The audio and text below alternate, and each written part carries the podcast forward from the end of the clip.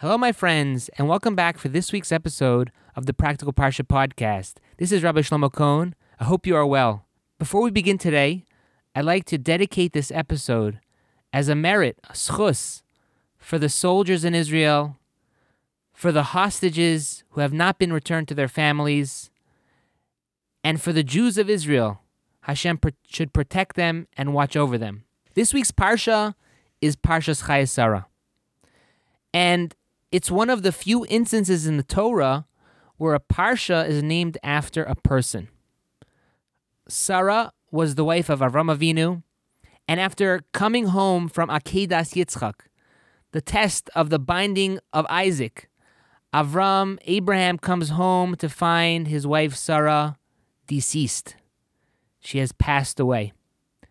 And the commentaries tell us that the Satan, the Yetzer Hara, showed Sarah a vision of Avram Avinu shechting Yitzchak or bringing him up as a sacrifice. And from that grief, she passed on and died. Avram is now tasked with burying his dear wife, and he goes out to buy a burial plot for her to the children of Ches. After negotiating with Ephron, the Chiti, Avram Avinu Abraham buys Ma'oras HaMachpelah, the cave of Machpelah, which is located in Hebron.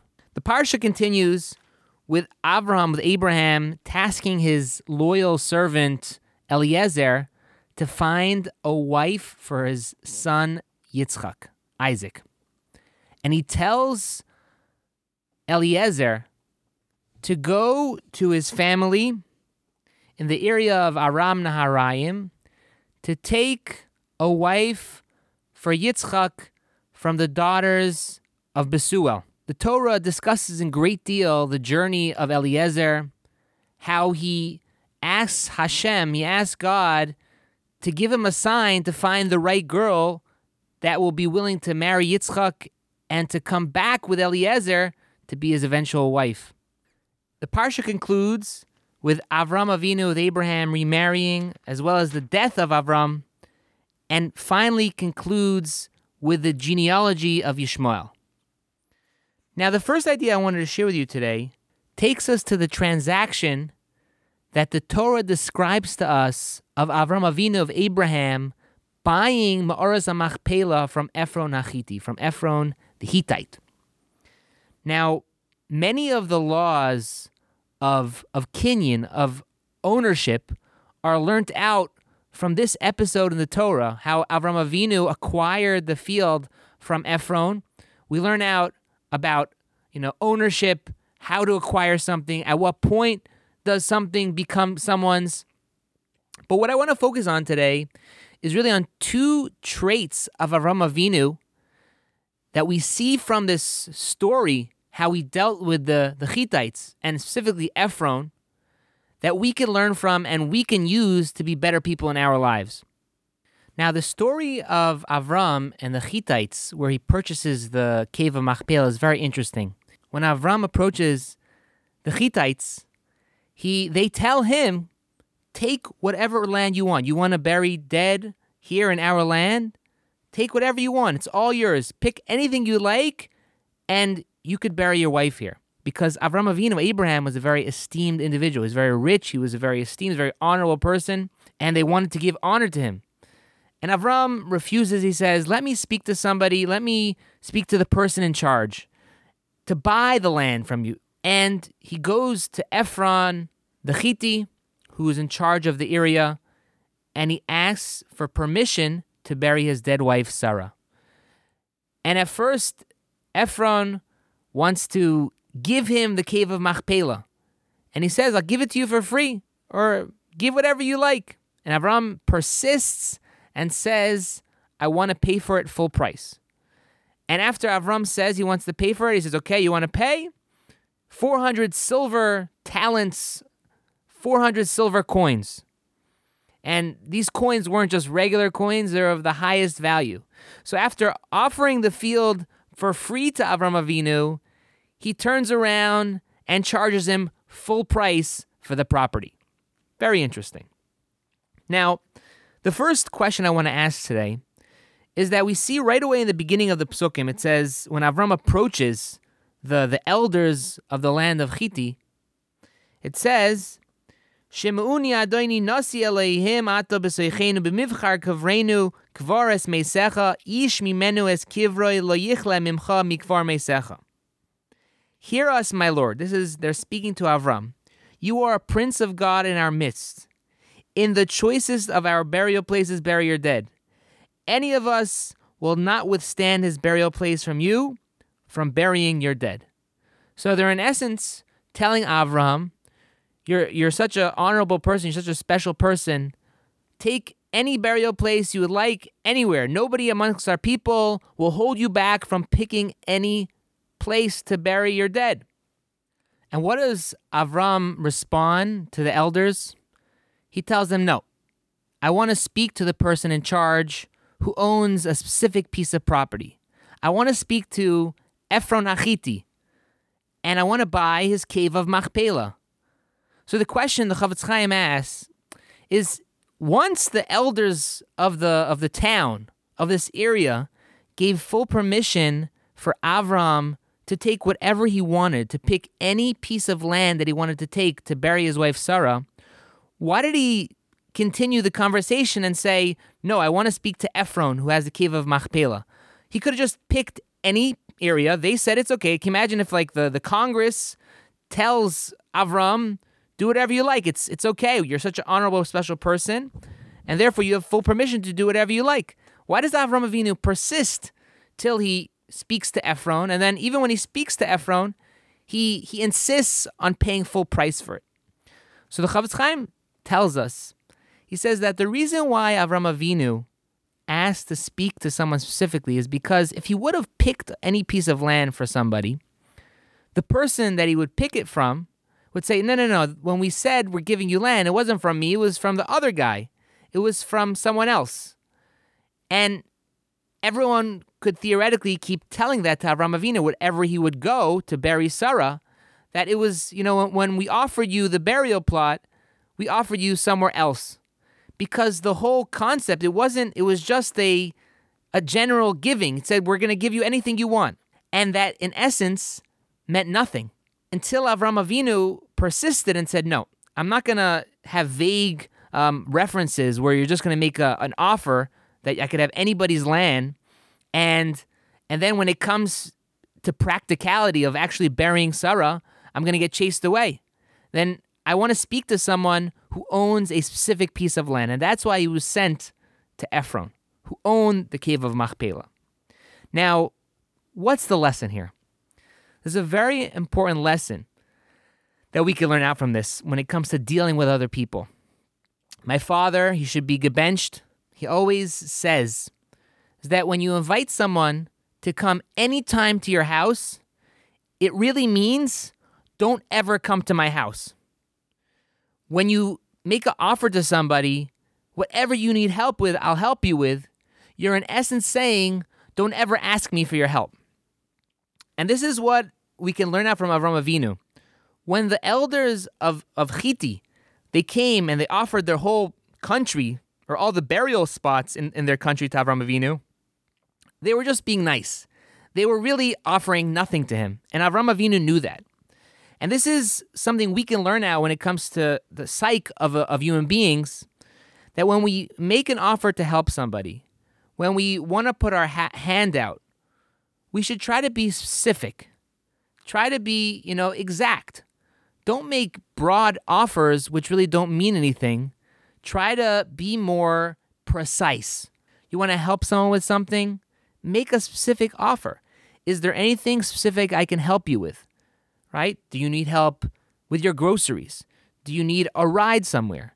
Do you need me to pick up your kid from school? These are all concrete examples of how a per- help, it's real help. It could be translated into something, it's something you're offering because you won't say it unless you really mean it.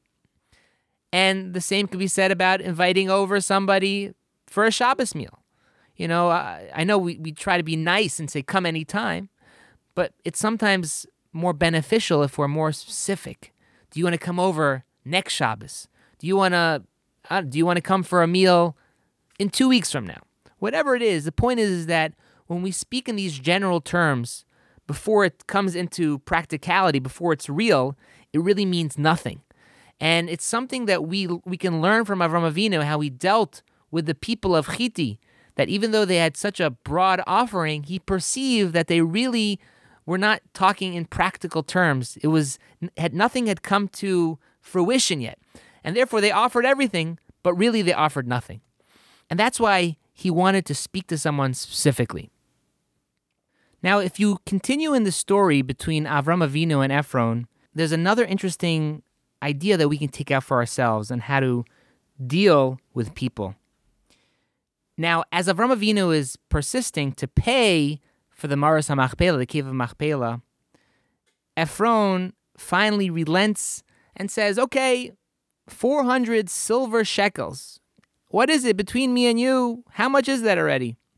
And actually, the Torah, when it says Ephron's name after he first offers it for free, and then after he says 400 shekels, the Torah takes away the vav in the word in his name, Ephron, because he talked a lot and did nothing. He was a big talker, and then when it came to action, he didn't come through.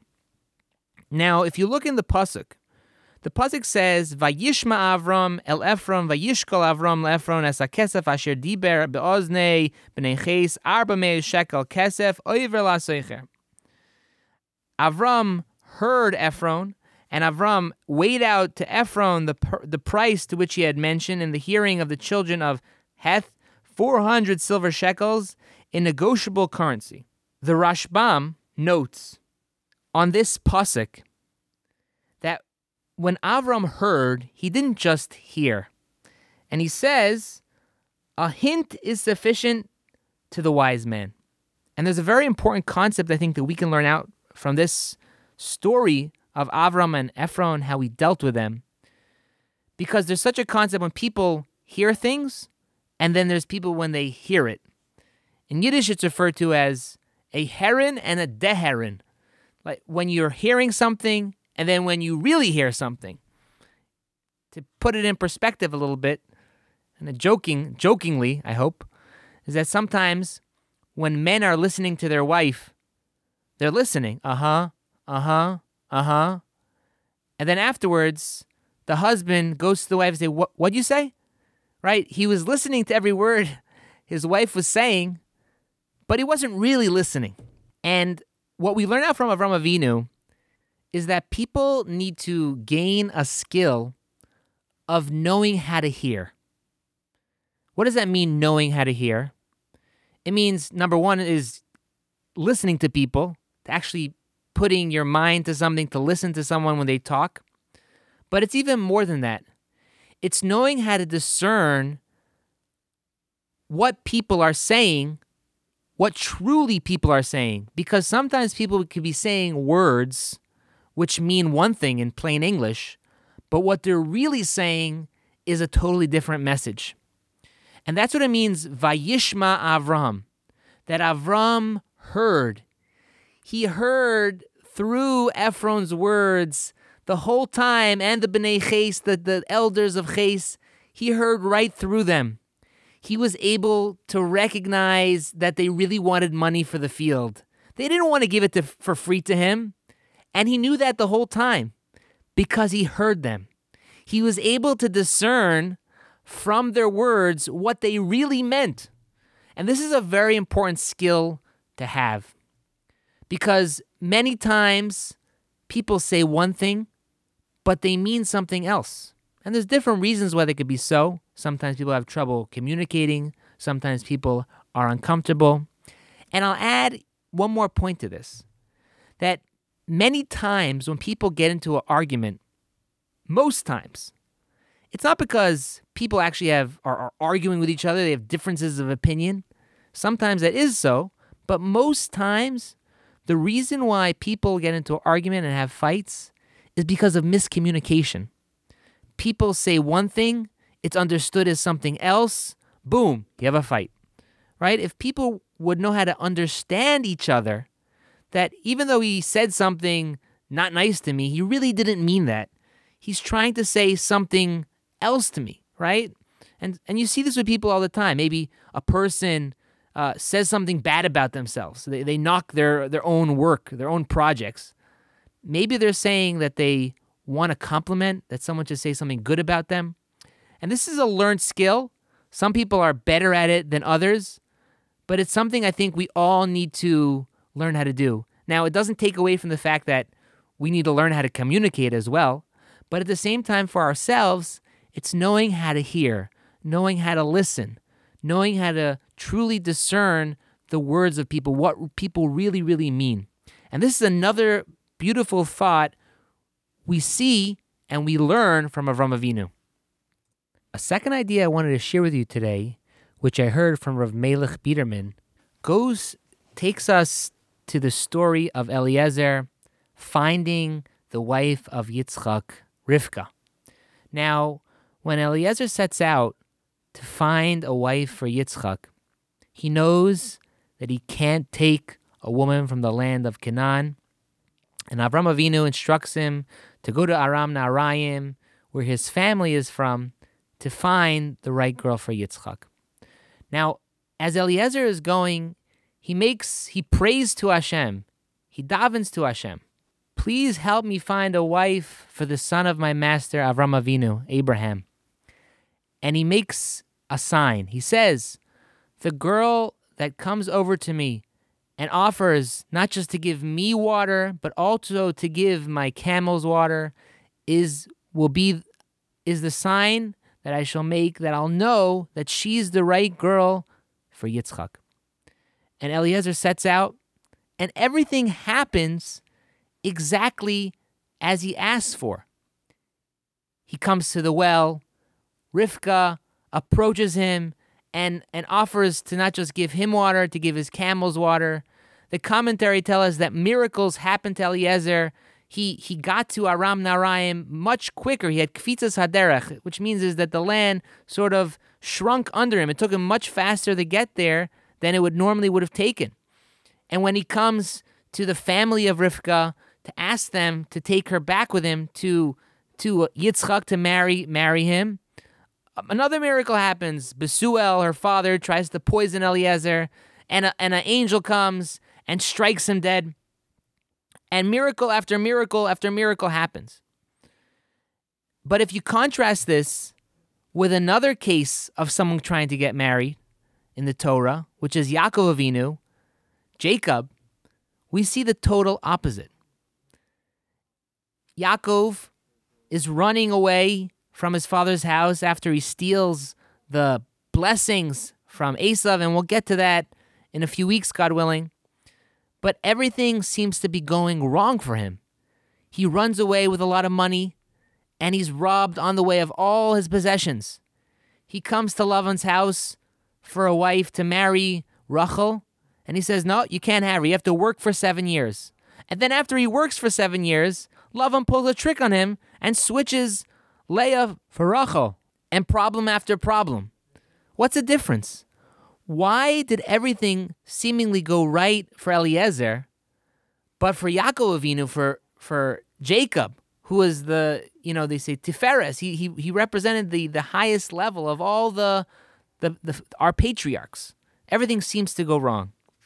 So if you look in the in Rashi, Rashi brings down a very interesting medrash.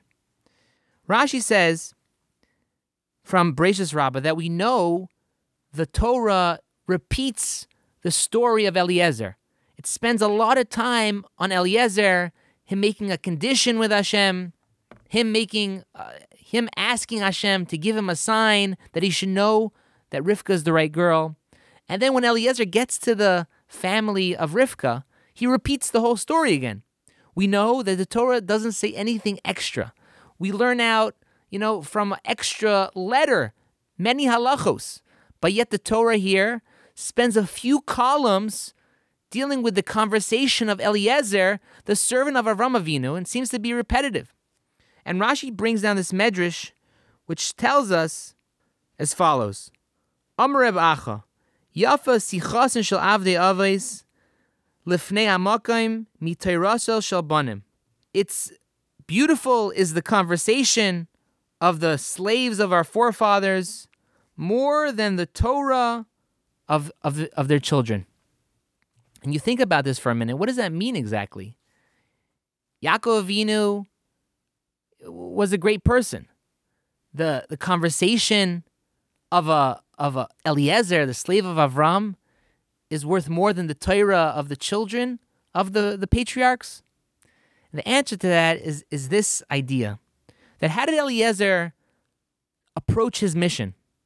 Eliezer approached his mission saying, Hashem, help me. I'm lost. I'm trying to do your will. I'm trying to do your ishtadlus. I'm trying to do my due diligence of what's required of me.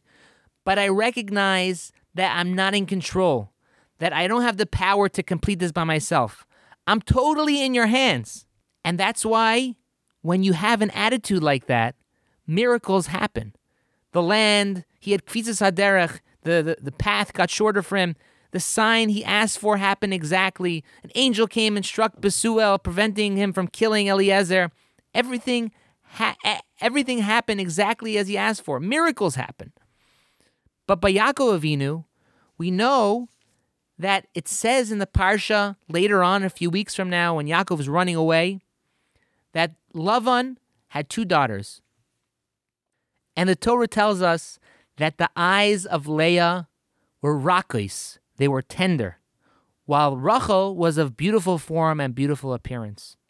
And Rashi tells us over there that the reason why Leah's eyes were tender is that because people would say the older daughter of Lavan is going to go to Esav to marry, and the younger daughter of Lavan, Rachel, will go to Yaakov to marry. And Rachel and Leah cried because she didn't want that to be her destiny. That's what people were saying. But the point was is that people, there was this known idea out there that Yaakov Avinu, that Jacob is going to marry Rachel. And when Yaakov Avinu, you know, obviously we don't understand the ways of Hashem, but when Jacob, when Yaakov left his parents' house to go get married, he didn't go out to look for a shidduch. He went with a plan to get married to Rachel. And when a person goes with a plan, I'm going to go do this, Hashem says, you, you think you're going to do that? You think you're in charge? I'm going to show you who's in charge. And that's why everything seemingly went out of whack. Everything didn't go the way as planned. Obviously, we don't understand the ways of Hashem, but we see this important message here that when we come to Hashem as as sort of a servant, as someone who wants to do the right thing, and we we come with our, our hands open and we say, Hashem, I'm trying to do what's right. I don't know what the right thing to do is. I'm lost. I'm just trying. I'm trying to follow what you told me what to do. I'm trying. Please help me. When we have that attitude, so then anything is possible. Miracles happen. And that's what it means. Yafas sichasan shel avde avis. That when we come to Hashem with a prayer, with a with a I guess a broken heart, with a with with with an asking, that we we totally dependent on Hashem, so then anything is possible. And this is something I think we could take out for our own lives in different ways because ultimately we try different things. We're trying, you know, many of us are looking for a shidduch. We're looking to get married. Some of us are looking for a job. Some of us are looking for a house. I don't know. Everyone has their own thing. We're looking for a salvation in different areas. We, we want someone to get better. I don't know. Everyone could plug in the the different information. But the point is, is that how do we come to Hashem? Are we coming to Him with a plan that this is what we're gonna do to get things done, or are we coming to Him with a with a we're asking him to help us. We're saying we're doing our part, we're doing our shtadlus, but without you, Hashem, we're totally lost. So that's going to finish for today's podcast. I hope you enjoyed. If you have any questions, comments, or would like to reach out, please feel free to send me an email at rabbishlomokohn, K-O-H-N, at gmail.com. Have a great day.